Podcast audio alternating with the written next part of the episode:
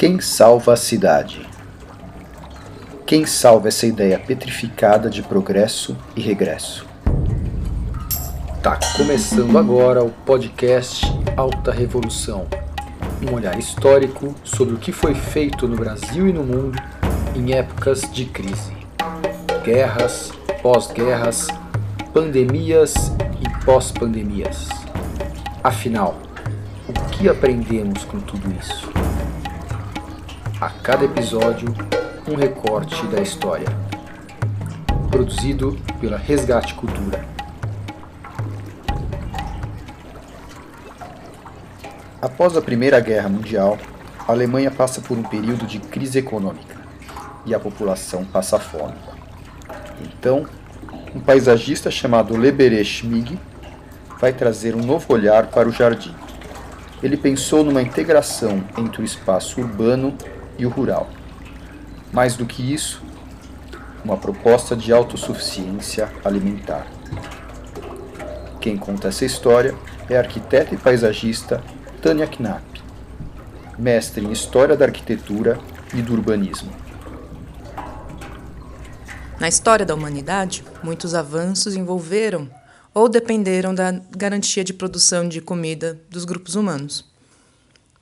Mas apesar desses avanços, a fome segue sendo um flagelo constante na história humana. Até a década de 30, na Alemanha, a maioria das casas não possuíam banheiro interno ou privativo, tampouco água encanada, vaso sanitário com descarga, sistema de eletricidade ou aquecimento central para todos os cômodos. O fogão, naquele momento, era carvão e normalmente é, ficava no centro da, da casa para aquecer todo o ambiente produzia muita fumaça e tinha grandes riscos de incêndio. A indústria alimentícia ainda não produzia na escala e na diversidade de produtos que hoje parecem tão naturais ao nosso cotidiano. Os congelados, enlatados e outros produtos prontos vão surgir apenas na Segunda Guerra Mundial. Então a Alemanha ela tinha já problemas de abastecimento antes mesmo da eclosão da guerra, né, da Primeira Guerra. Durante a guerra, houve então um corte do abastecimento de alimentos, é, a ponto de alguns parques públicos começarem a ser usados para cultivo de horta. Hortas, né, para cultivo da comunidade e, e também uso para pessoas que tinham perdido casas. Então, os sem-tetos também usavam os parques como locais de moradia gente com menos é, recursos financeiros começou a, a catar frutos dos quintais, a, a, matar cachorro na rua, teve um aumento grande é, de, da criminalidade, justamente por conta da fome, então as pessoas roubavam uns aos outros. É, as famílias mais abastadas faziam cursos de respiração e de meditação para aguentar o jejum quando essa alimentação ela estava muito reduzida, né? Então, o Mig, ele é cara urbano, ele em Hamburgo, quando ele começou a atuar como paisagista num escritório, ele entrou em contato com com, vamos dizer assim, artistas quanto arquitetos, né? E, e uma das, das instituições mais conhecidas é o Werkbund. Lá nesse, no, Werkbund, né, a, a união desses, desses trabalhadores, vamos dizer assim, que tenta aliar a tradição artesanal com a indústria e a questão artística. Pouco tempo depois de estar envolvido com esse pessoal, ele escreve Cada Um Autossuficiente, que é o livro em que ele tem um grande apelo prático de produção alimentar vinculadas à habitação, né? Então, as, esse núcleo familiar tem então um, uma célula mínima que é sempre uma casa e para garantir também a sobrevivência um jardim produtivo de no mínimo 400 metros quadrados. Ele muda, ele sai de, da grande cidade de Hamburgo e vai para uma cidadezinha é, próximo a Bremen, compra um, uma terra para aplicar a sua própria é, proposição, que era pensada a autossuficiência é, agrícola, né, horticultural, vamos dizer assim, e decide ele próprio fundar a sua escola de colonos, ao lado da, da propriedade dele é, familiar. E aí começa a ter, desde judeus do movimento sionista, anarquistas, é, arquitetos, uma, uma variedade assim, de, de, de pessoas vão fazer esse curso do MIG é, e é interessante pensar que esse, esse curso está acontecendo quase que contemporaneamente com o curso agrícola do Rudolf Steiner. Né? Ele tenta sintetizar vários campos disciplinares e, e ele tenta trazer isso para uma síntese pensando o paisagismo. Então, ele está propondo o, a racionalização e a funcionalização do jardim, considerando as técnicas industriais, porém algo que é importante de se destacar, ele é contra a fertilização é, química, né? Porque ele está pensando no ciclo dos nutrientes, tudo que se retira do solo deve retornar para ele.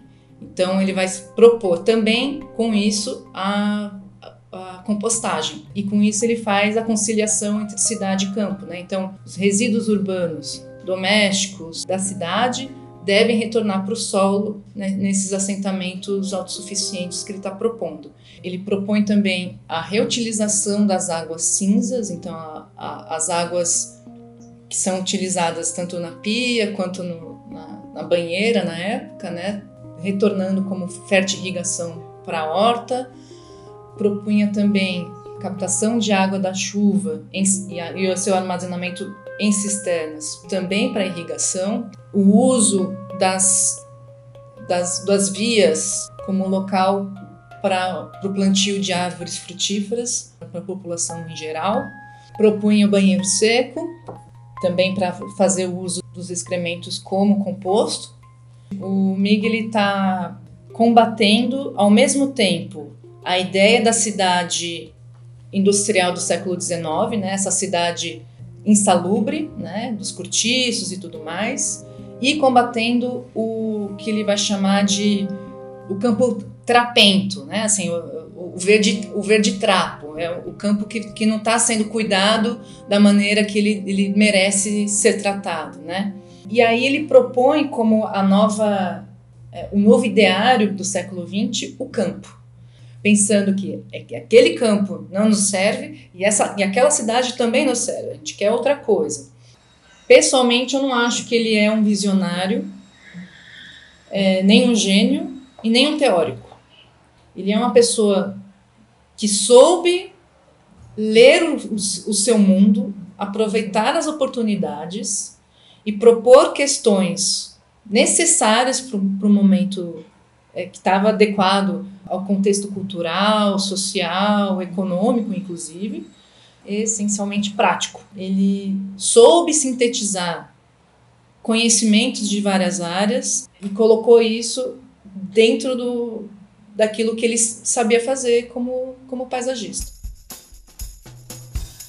Em 1918, Mig publicou o livro Cada um Autossuficiente. No ano seguinte, ele publicou o Manifesto Verde. Esse é um trecho do manifesto. Quem salva a cidade? O campo salva a cidade. A velha cidade só pode salvar sua existência impregnando-se de campo. Criai campo urbano. As cidades devem abraçar o seu próprio campo. 100 mil hectares permanecem improdutivos canteiros de obra, áreas encortiçadas, vias, terrenos baldios. Mãos à obra. Plantam-se jardins públicos para o conjunto da juventude urbana. Plantam-se jardins arrendáveis para o conjunto dos moradores urbanos. Plantam-se assentamentos para o conjunto do trabalho urbano. Plantam-se fazendas modelo para os desamparados. Plantam-se jardins coletivos não devem ser de um verde romântico e morosamente consumível, e sim um verde lavrado e sobejante. Esse é o Alta Revolução, um podcast sobre a evolução da humanidade em tempos difíceis. Direção e edição Adolfo Borges. Produção Resgate Cultura.